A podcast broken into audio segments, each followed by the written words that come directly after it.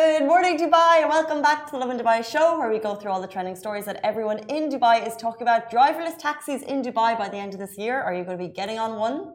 Definitely not. And we'll also be talking about there's a Dubai version of the Tinder Swindler who just got sentenced to 4.5 years in the UK court. We're also talking about some nasty, nasty people out there. That's right, there are scalpers selling Coldplay tickets for 2,000 dirham and how you can avoid being a victim of that scam. And some tremendous news. Dubai plants over 170,000 more trees across the city.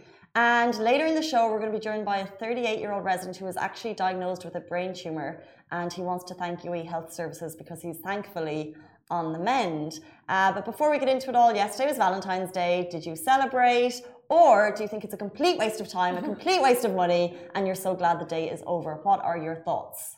You sound quite passionate about the second one. Do I? Yeah. But I know you don't. I mean, you're more for the first one. I think it's a day to celebrate love, and we talked about it yesterday, love in any way, shape or form.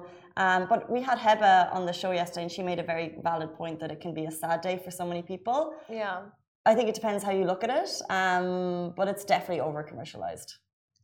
100%. And I think what over-commercializes it is how we started the show yesterday, for sure. Yeah, But we shared the gifts. And we shared this rant that a Lovin Dubai follower on Instagram shared. So Amr Lima Saba, he basically put a rant up. And this is why Valentine's Day is annoying. Because his rant was basically like, he woke up in the morning and every second person was like, oh, bae got me this, bae got me that, I love you, bae. And his rant goes on to be like, buy something useful, buy a house, which is the totally end of the spectrum. But at the same time, so he had a big rant. So we put up a question, are Valentine's gifts a waste? Yeah, so 71% of you guys are like, yes, it is a waste. And 29% are like, no, we love them. So I'm the 29%. Love gifts. I feel like... I mean, it's the same thing, right? You celebrate love. How do you celebrate? Sometimes you show appreciation. Gift. Why not? Like, but the pressure is always on the men. That's the thing. Like, most of the times, you're like, what is the guy doing for you? What is your boyfriend? What is your husband? What is your dad? What are they doing? You know, but it can, if it's like an equal thing, like the women do as much for the men and vice versa, then it's like cute, I don't know. And it's like you can gift your siblings, parents, pets like you did. Yeah, exactly. It was my dog Goose's second Valentine's Day, so we got her a big fat bone. Oh, she's so cute. So cute, eating her bone. Oh. But we don't always get her a big bone. And I was like, it's Valentine's Day, I love you, so I'm going to do something cute for you. Exactly. So that's the sentiment. You don't always do it. You don't always show. So that one day when you celebrate the people around you and all your loved near and dear ones, that's when you get them a gift. But I do 100% see his point is valid in terms of I think it's a day for love, 100%. However, social media goes too far. So when you see all these things, and I definitely turned on Instagram, and there's some really, really adorable updates, but at the same time, you're like, am I missing out? It's bittersweet for everyone else. Like, people are like, oh, my love is a fairy tale, and you're like, oh, should love be a fairy tale? Like, but I don't think my love is a fairy tale, but it's still pretty good. You know what I mean? But it makes you question, and that's true. That can lead to, I guess. Yeah, that's just what social media does, right? And then you feel kind of crummy when you don't get anything. You're just like, oh, but it's the norm to get something. Both sides are valid. Neither side is wrong. What are you doing, Casey? I'm sorry. I'm just texting my mom. I was opening up Instagram to see your comments. I wanted to see if you had thoughts on it.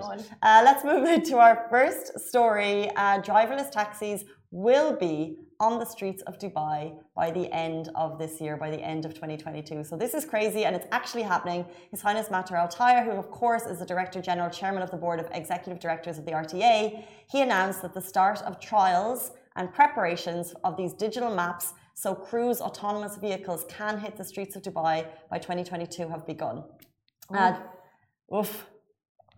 I know. That's it. Dubai will be the first global platform for launching Cruise origin cars, and Dubai will also be the first city to operate these vehicles outside of the US. Now, this will be a vehicle dedicated to shared driverless transport. In 2023, a limited number of Cruise autonomous vehicles will be deployed with a plan to increase the number of deployed vehicles gradually to reach 4,000 vehicles by 2030. And now this initiative enhances Dubai's pioneering role in self-driving transport. And it's also an important step towards realizing the Dubai Smart Self-Driving Transport Strategy, which is aimed at transforming 25% of total mobility journeys in Dubai into journeys on self-driving transport modes by 2030. So this is another little step to make it happen. You know, we've been talking about this kind of move towards autonomous driving for quite some time, and now we're seeing the very real process of it rolling out, which is creating those digital street maps that these autonomous vehicles will follow. That's insane. Would you get in one? A driver, self-driving car, taxi? When it is RTA approved, tried and tested by lots of people, yes, obviously. Yeah. Roll with the times. Roll with the time. I just prefer the human interaction. I've said this like so many times before, but there's so many things. It's like you want that human touch. You said you prefer the human interaction, but before the show, you also made a very valid point. That I prefer flying taxis over self-driving taxis.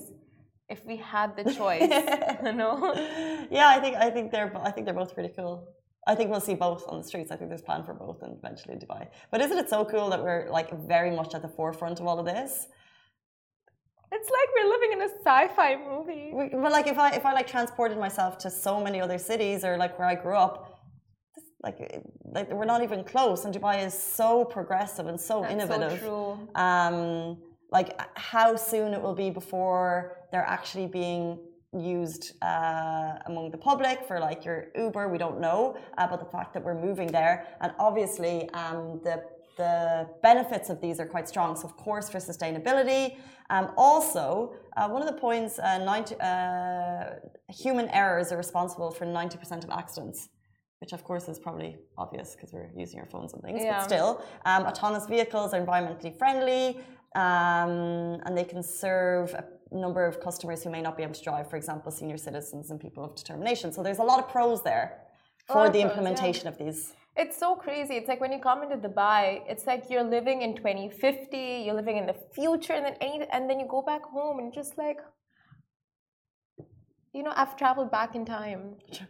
That's what I personally feel like, because Dubai is just so futuristic, smart, everything, convenience, everything's online, and then you just go back and you're waiting in queues, and it's like all paperwork and documents, and just like, what's happened? I've literally traveled back in time. It's the getting your petrol filled up from your home via an app. For me, that's me living in the future, and that's as far as my brain can take me. I can't really get any further than that, but I think that's like one of the cool things I always tell people at home about the fuels coming to your place. Yeah, petrol. But isn't it classic? As soon as I got my driving license, they introduced driverless cars. Anyway, oh, what's happening on that forefront, Casey? When are you getting a license? I've been trying to book my test, my RTA test, for like 3 weeks at this point. And it's proving a bit of a nightmare, to be honest. Yeah. But this is the final test? No, I have parking and then final test. So you're going to hear about this for another 6 months, I'm okay. Sure. No, I don't think so. But like 2 more tests. We're getting there. Literally, I've been trying to book a test for 3 weeks. And I'm sure I'm going to fail parking a couple of times. So no, practice. 3 weeks. You have so many people around you who have cars. Just practice a bit. You literally do. Anyway, we'll move on to our next story. There's a Dubai version of the Tinder Swindler who just got sentenced 4.5 years in the UK court. Now, there has been much talk about the person alleged in the documentary Tinder Swindler that released only a few weeks ago on Netflix. And it's all about how the man continues to live a free life despite reportedly scamming women with the promise of fictitious luxury lifestyles. Now, such is the story for a British swindler who managed to scam a Dubai expat woman for 15 months straight, leading her to fund 700,000 dirhams worth of his lifestyle. Now, according to Khaleej Times, Richard Dexter, a 38-year-old British expat, has been sentenced to 4.5 years in jail by the UK court, convicted by the Portsmouth Crown Court. Now, the sentencing came following the complaint made by the Indian expatriate who said she was lied to by Dexter, who claimed he was a successful businessman on the verge of receiving a windfall, and they met on dating app Tinder. Poof. Ouch. It's amazing that the Tinder Swindler has brought more of these stories to the forefront to warn us all against the possible lies being shared with us on dating apps. Part of the lies the man told the woman was that he owned private jets and that he had more than 20 million in an investment account, none of which were true. Dexter had initially spoken to the woman back in 2015 on Tinder. They started a relationship which actually blossomed, after which he persuaded her to lend him capital to begin producing for a piece of scientific equipment called a bioreactor paddle, and your guess is as good as mine as what that actually is. Now, during the 15 months that they dated, the woman had transferred payments continually while nothing was returned. Now, following excuses made by Dexter every time he had requested more funds. This was when the woman reported Dexter to the UK police, and he also made the promise of paying her back in with interest. But honestly, these stories, they make you take a step back and just give you a reality check, right? Because everything is getting so superficial around you. It's like you just think of luxury and, you know, designer stuff. And then when you see all of it, like, you feel like you're in a fairy tale, like you're getting everything you've ever imagined or everything you think you want. And then this happens, and you hear stories of this, stories like this, and you're just like, wait, luxury, I mean, like, this is not everything. Money is not everything. And you need to do your due diligence when you stalk people online, when you first meet them. That's what I've learned from this. No, because but the whole thing is, in the original Tinder Swindler Netflix story, they did stalk him, and then he turned out to be, like, apparently he was allegedly part of this famous Israeli diamond, like, family. Yeah. So the stalking did not prove fruitful. But then it also makes me think, so this guy allegedly had private jets, and you know that in the States you can go and rent a private jet photo shoot. Oh. So people do that, and you think it's because of influencers want to look like they're living their best lives, but actually no, this is like, if that's what you're doing, you're literally scamming people to believe you live this luxurious lifestyle, which is not true. The internet is a scary place. Be vigilant. It's so scary, honestly. Is that what we've learned? Be vigilant. For sure. And just don't lend money. Don't follow, don't look for that kind of fairy tale print story, because that's probably not going to happen. Yeah. Anything else? I mean, honestly, like, it broke my heart seeing these women, like, just their stories in the movie, and then, like, hearing of someone in Dubai or, like, amongst us who suffered the same thing. It's really sad. And just the amount, like 700,000 dirhams.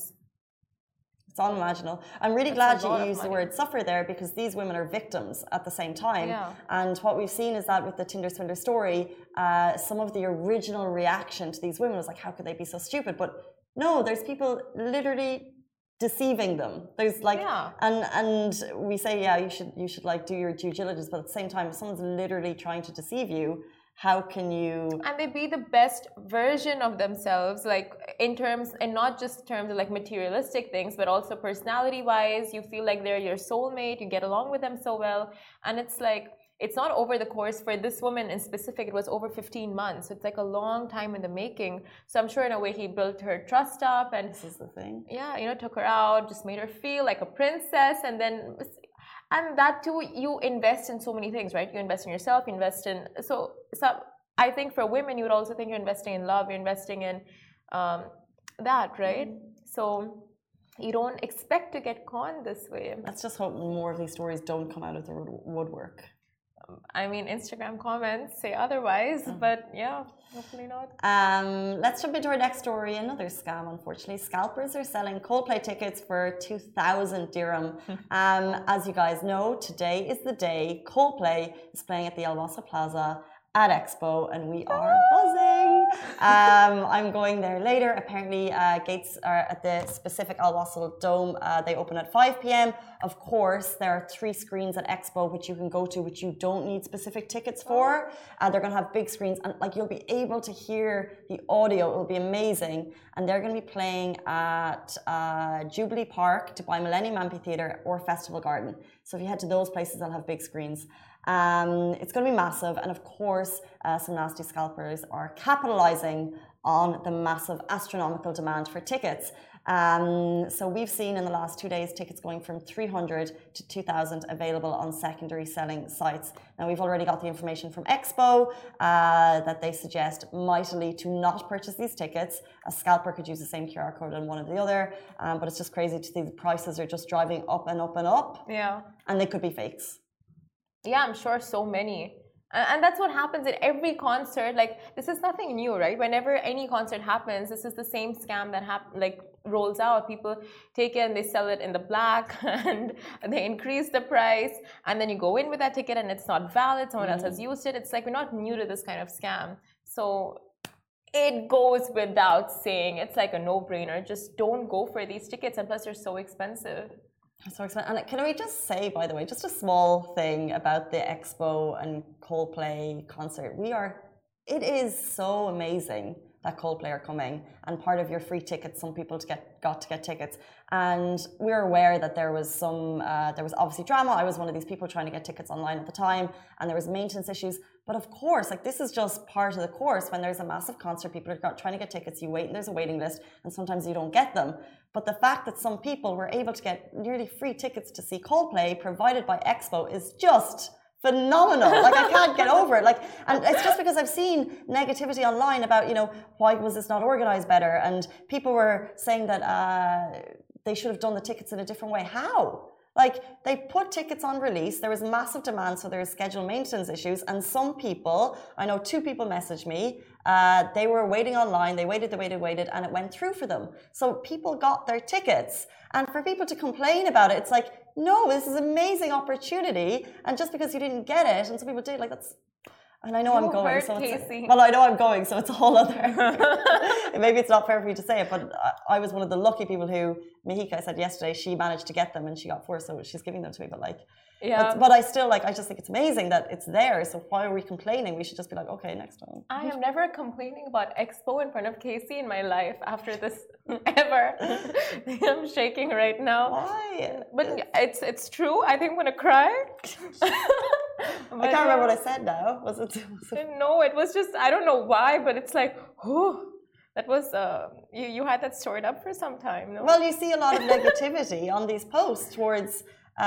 sometimes towards management, and it's like, well, what do you expect? You know, there's we're so lucky that when concerts come, that they're usually massive arenas and there's heaps of tickets available. But in other countries, it's like sell out. Someone compared it to Glastonbury, and you know, people are on waiting lists from the year before for these tickets. Oh my god! So the fact that, you know, we waited for an hour and you may not have got tickets, like, that's, it's not an organizational nightmare at all. This is literally what happens. This is literally privilege in Dubai. Like, people are so used to just getting exactly what they want, when they want, and that too ASAP. That's a strong statement. Privilege? Yeah. We're both on the same page.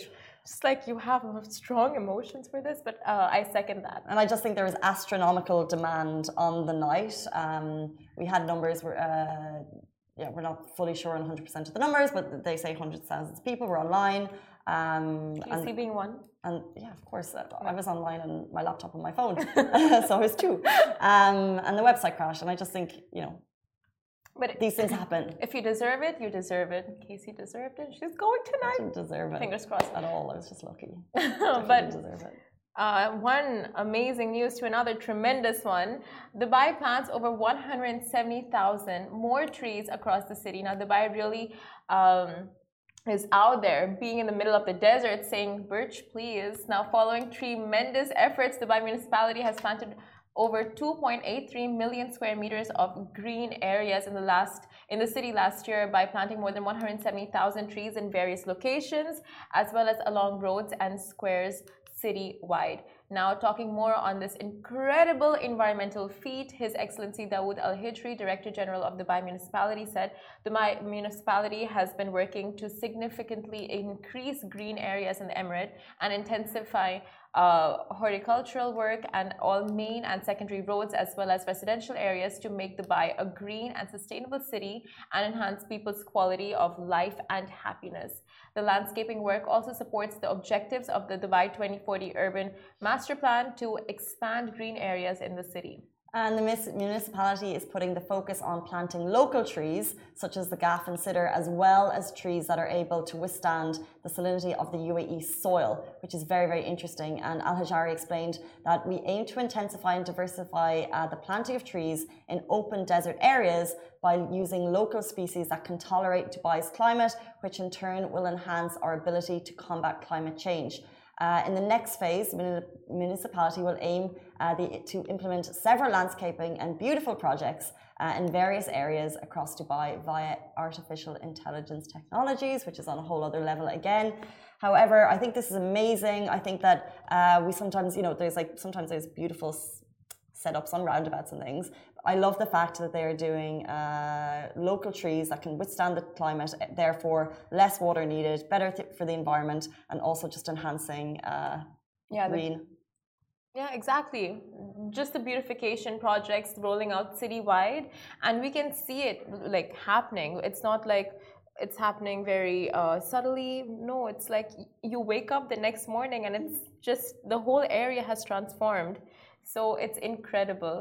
And that too, how much they are using artificial intelligence to just enhance the city on so many different kind of sectors and fields. It's incredible. Yeah, I do always that you see foliage as you drive, and I've always questioned the amount of water that's needed for it, and I'm like, is that right? But I think the fact that they are using AI to figure out where to plant what better and using local trees, because like you said, they withstand the climate. I think it's amazing and so needed. And I love trees. I love greenery.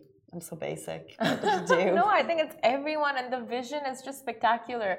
Like, we're in the desert, and this is what you're seeing around you is happening and just blossoming in the desert, so it's incredible. That is it for us, but stay tuned, because very, very shortly we're going to be joined by Mikey, who's had a traumatic experience in the last year. He has survived brain surgery and he's here to tell the story. We're very lucky to have him on the show, so do stay tuned.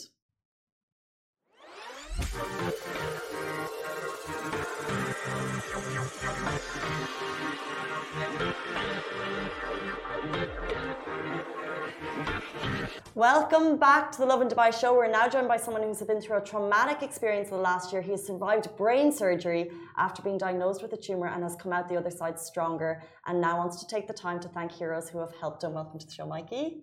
Thank you so much, Casey. Not at all. You have a story to tell. But before we get into that, let's do a quick intro about who you are, what you do, what are your passions, what do you enjoy? I want to know you. Okay, well, first of all, hello, whoever's watching out there. Nice to meet you all. I'm Mikey. I'm from South Africa. I've lived in the UAE for probably about 15 years in total. I grew up here from 95 till 2000, and I left and I came back about 8 years ago.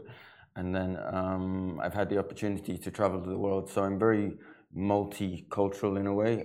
I've had the opportunity to meet people who speak many languages, of different races, different religions. So I'm quite comfortable in rooms of different people because had the opportunity to meet many people. And is Dubai your home now? Yeah, Dubai is my home. It's funny actually, since about the age of 18, when my parents left here, we went to live in England. And I spent pretty much 15 years trying to find out where I belonged, and then I moved back to Dubai in 2013, and I've never left. So it's a tale that many of us follow after being here for so long. Yeah. So let's say in the last year or two, tell us a little bit about the medical experience that you've had. So the medical experience, actually, it's kind of some people don't know this. So for my close friends who are watching, I apologize that I didn't tell you the truth. But basically about 2.5 years ago, I started to struggle with severe headaches and a little bit of loss of consciousness.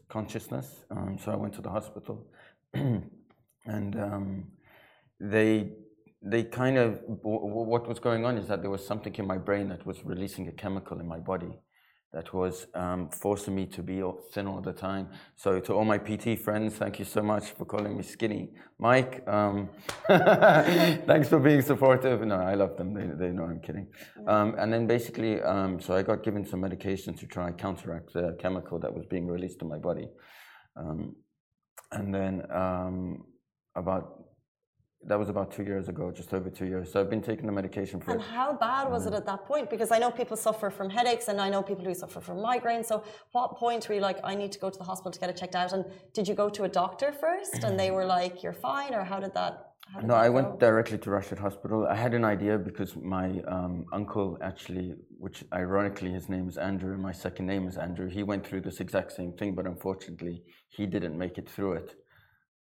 So once I realized that there was something wrong with my head, I was like, okay, hang on a second. I need to be a bit serious about this. Because usually if I hurt my leg or bump my knee or whatever it is, I never take it serious.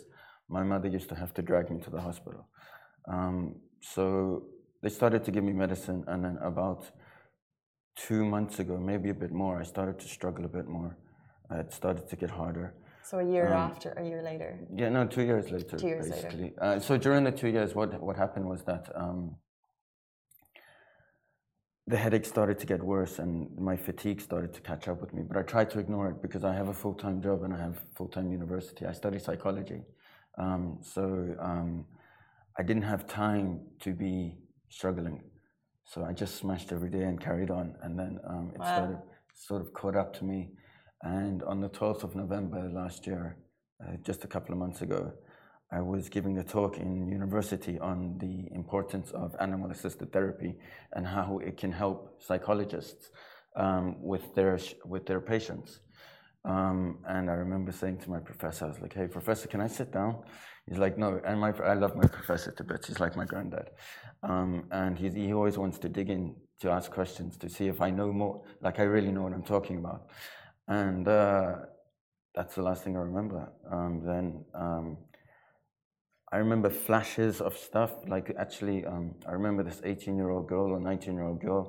For some reason, the seizure that I had that day, it constricted my throat and I couldn't breathe.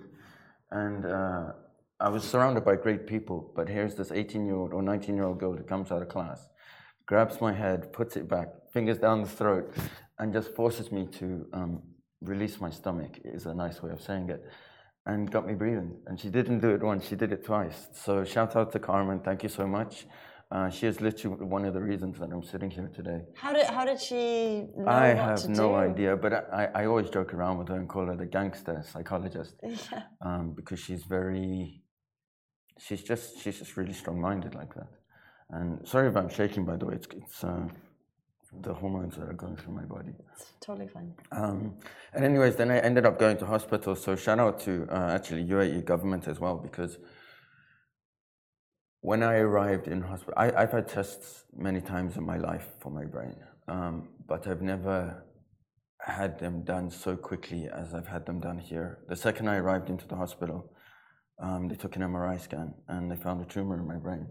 Now, waking up in hospital and then being shown a picture of your brain, thinking, I'm a healthy person. I'm a PT. Well, like I'm a part-time PT. I do a lot of sporty stuff.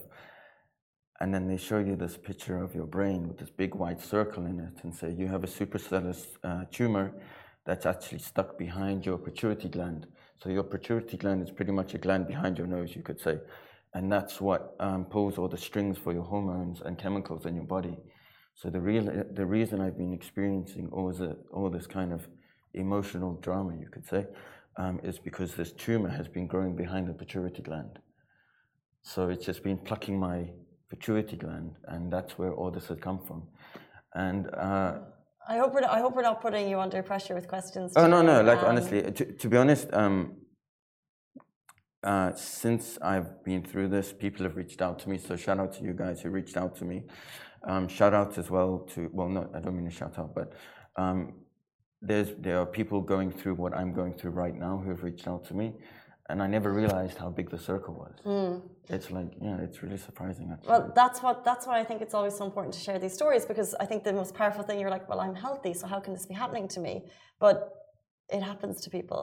And you said you've had scans on your brain before. You were aware of your brain for 2 years that you're having issues. So when they showed you that tumor, this might be a stupid question, but how long does it take for these to grow? Has that been growing and no one was aware? No. So actually, this is the funny thing. This is why I everyone, when it happened, everyone told me I should go back home, I should go to here to get all the operations done.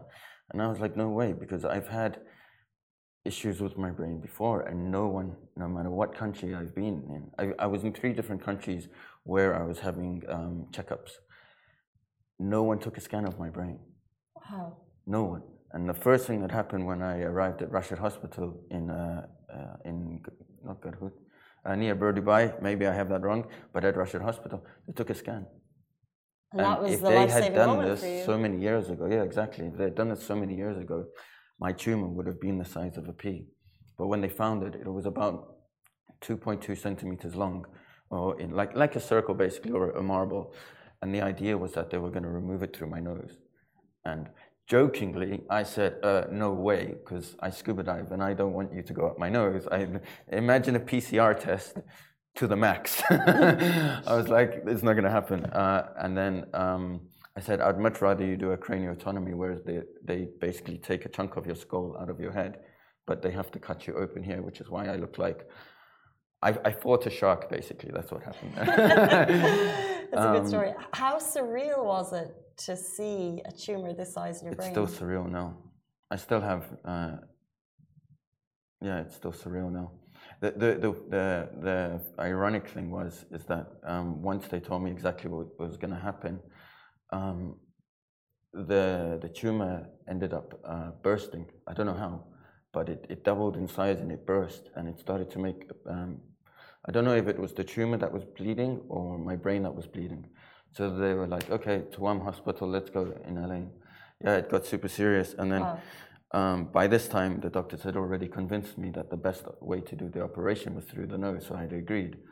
But now all of a sudden they went back on their word and say, no, we have to cut your head open. I was like, whoa, whoa, whoa. No, I'm not okay with it. Yeah, exactly. And then from finding out that you had a tumor into the surgery, a very short time scale. Yeah, I found out on the 12th of November, and the actual surgery was done on the 29th of December. Technically, it could have been done sooner, but for reasons I don't know, it wasn't done. But it doesn't matter. The important thing is that it was done. And it was done by a doctor from, he's actually Syrian. His name's Mohammed Asher, Dr. Mohammed Asher, thank you so much. He didn't only save my life. He literally the other day just operated on a 60-year-old lady from Iraq and pulled out 2 tumors from her head and 2 tumors from her neck, which was a 22-hour surgery. There are no words to describe how thankful I am for him. When I saw him and he came to me, he was the only doctor who didn't look at me like I was gone, or that he looked at me like, oh, you're just another person, it's fine, we'll get this done. And that's why when I saw him, I was like, okay, I'm yours. My only job is to get myself to the operating theater. Was there any debate in your mind, or is there a question about not doing surgery, or it was 100% this needs to happen, or they didn't give me a second option. They said it has to come out, and I didn't actually tell them about my uncle. My next question is this hereditary? No, it's from traumatic experiences.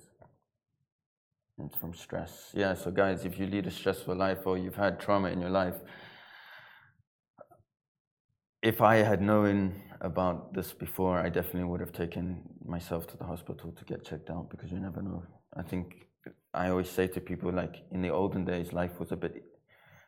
it was tough, but it was less stressful. And these days, we never have an opportunity to relax. And I think that's why over the last couple of years, it just pretty much exploded in my brain. But luckily, I'm here, touch wood. Yeah, you said it. It doesn't have to be real. So let's move forward a little bit then. Post-surgery, are you relaxing? Are you learning ways to find a way that you can live a less stressful life? Well, let's just say I've broken every rule that the doctor gave me, because I live here alone without family. So he told me to relax. He told me, don't do this, don't do that, but I have to still go to university, and I have to find new work now, because I can't teach scuba diving anymore or teach sports, because technically speaking, the brain that they removed, or the part of the skull that they removed, is not 100% attached yet. It will take at least 3 months for it to be, for then I can go in for a scan to see if it's actually properly attached again. So most of the time, I'm just walking a lot. I am going back to the gym, so I apologize to my doctor for that. But mainly the reason I'm in the gym is actually I'm at. I apologize to my doctor. Yeah. No, because is he okay with you going back to the gym? He said just lift light weights. The reason I'm back in the gym is for two reasons: is one, to be around people I know, which is really important right now, because having a brain surgery or having your head removed, your skull removed, your brain tells you, it puts you through some really dark stuff. Let's just say that. So the more I'm around people, the better my recovery. But when I'm alone at home, it's when that sun goes down, it's dark. But it's just the way it is. There's nothing I can do about it. When I'm in the gym, I just lift light weights. It's just mainly because I want to have that routine to tell myself that I'm not broken.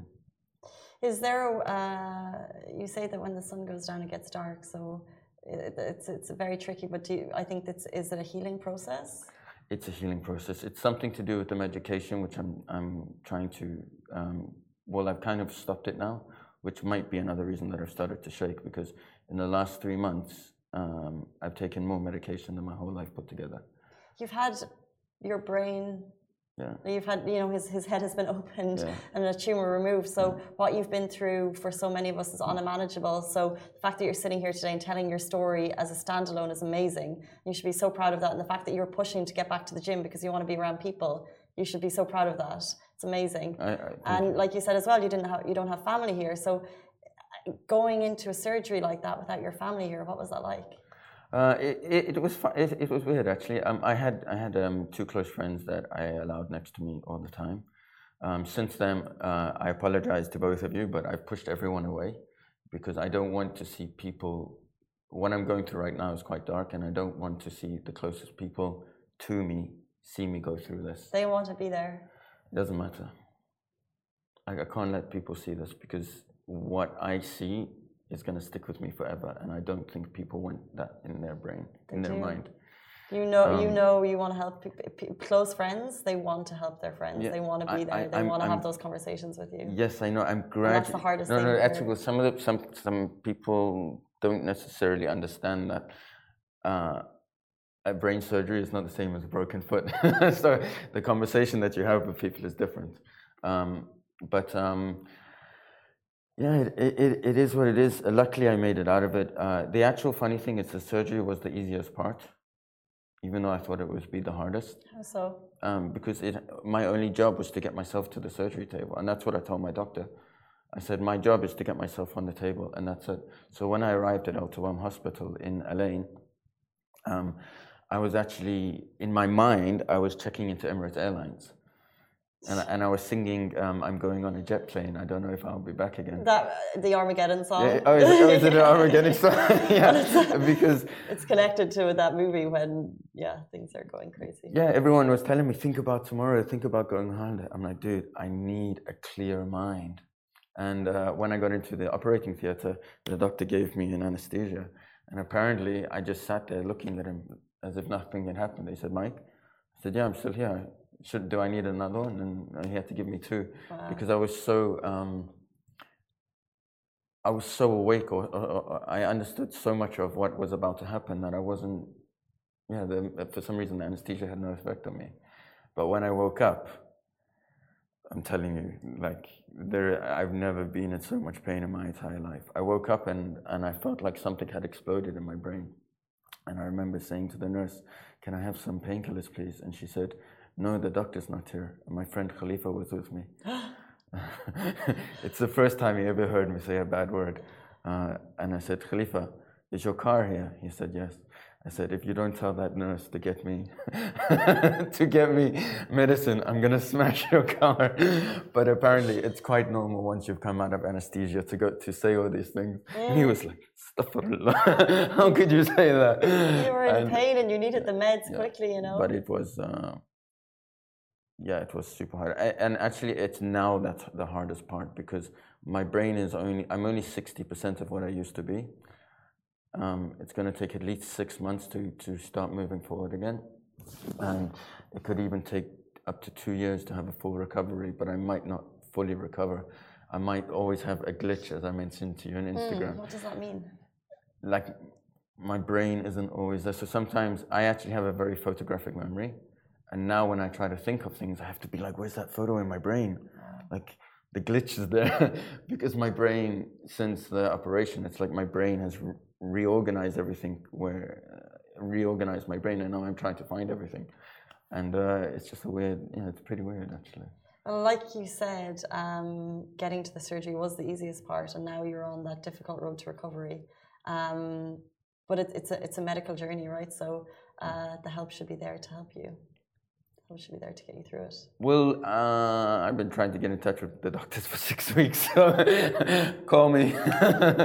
Okay. Because I have to. I'm supposed to be going in for blood tests and eye tests because usually the tumor, when it's behind your eyes, it can affect your eyes. And when I woke up from the surgery, I was 50% blind in this eye, so it was like white, and I couldn't move it to the right. Now I still can't move it fully right, so we're working on that. And I have to take blood tests to check my hormones because the pituitary gland could be... I have a feeling that my hormones are very imbalanced, which is, again, why I could be shaking or why I'm always cold. Okay. So it's a lot of stuff to be going through, which is why I've pushed people away, because throughout the day I can always change. My mood can always change. Not in a bad way, just I don't want to always have to feel that I need to explain myself. And I also don't want my friends to see me by glitches, like every time I get hit or I keep changing character throughout the day. I don't think that's nice for them to see. Look, you said you had two great friends who sat through the hardest time with you. And I know for me and my close friends that when you're going through something rough, you don't want them to see you like that. So it's very, very hard, very, very hard to ask a question. It's very, very hard to say something. Yeah.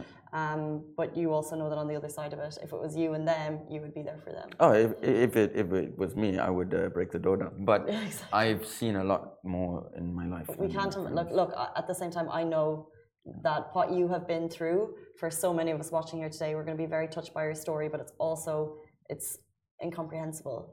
The surgery that you've been through and coming out the other side and trying to heal now is just unmanageable. Yeah. But your main purpose of coming here, one of them was, I think the main purpose is awareness.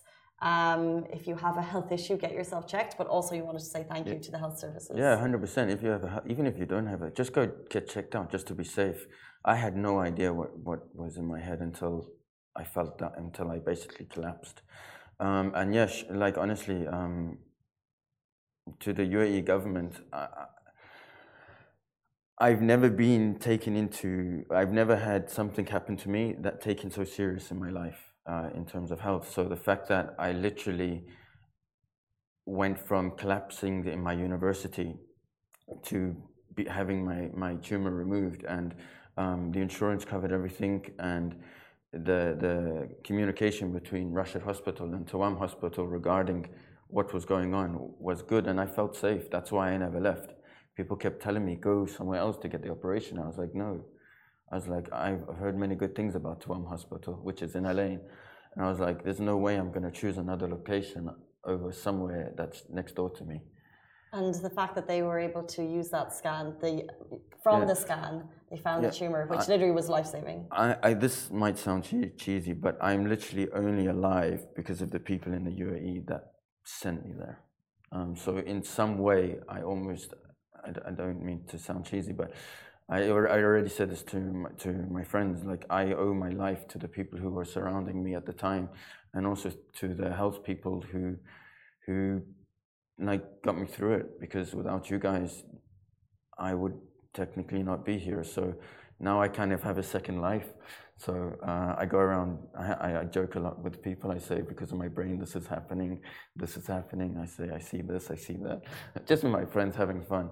It's just to show them that even there is a hard side to what I'm going through, but I'm still trying to have fun with it, even though it's not that easy all the time. Because you got a shark bite on your head. Yeah, pretty much.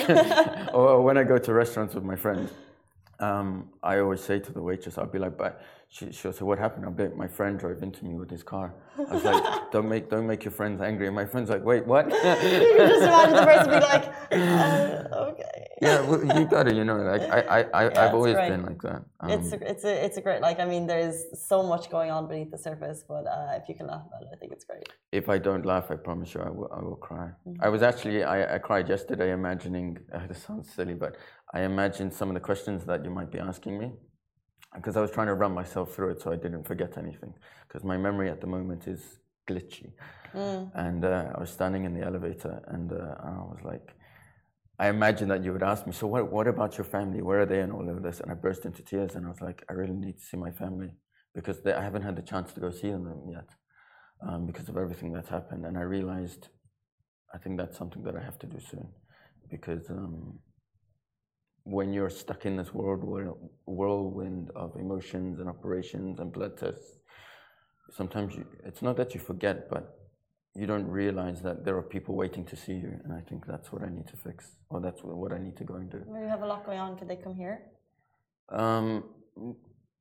They can, but I would prefer to go see them, because, like, for example, my sister has a lot of children, and so she can't really travel. And the most important people to me, even though I love all my family, but my sister and her children, my nephews, are like, they are the crosses on my heart. So hopefully I'll be able to go see them soon. But it just depends on what happens every day. Well, look, it's what the doctor ordered, was rest and relaxation. So I'm really hoping that you can take that soon. I'm trying. And listen to the doctor, and just you just continue on this road to recovery. Yeah. We really appreciate you sharing your story today. I think a lot of people will be touched, and hopefully, if anyone is feeling kind of in any way unwell, to get yourself checked, because Mikey is living proof that that's 100% needed. Yeah, even if you're feeling 100%, do it anyway, because you never know. I never in a million years imagined I would. I never even knew my uncle passed away from a brain tumor until my mother called me the day and said, it's happening to you now. I said, wait, what? What's happening? She said, well, your uncle passed away from this. I said, wrong time. Wow. So just go do it. You never know. Thank you very much for your time. No, it's an honor. I've really enjoyed it. Even though it may seem that I'm nervous, but I'm just shaking because of all this hormonal stuff. You've mentioned it, but you're very relaxed. You've told the story so well, so we really, really appreciate it. It was an honor. And you don't seem nervous. Guys, that is it for us on the Lovin Dubai Show. We're back with you every single weekday morning, same time, same place. Thank you, Mikey. Bye-bye from me. Thank you so much. I appreciate it.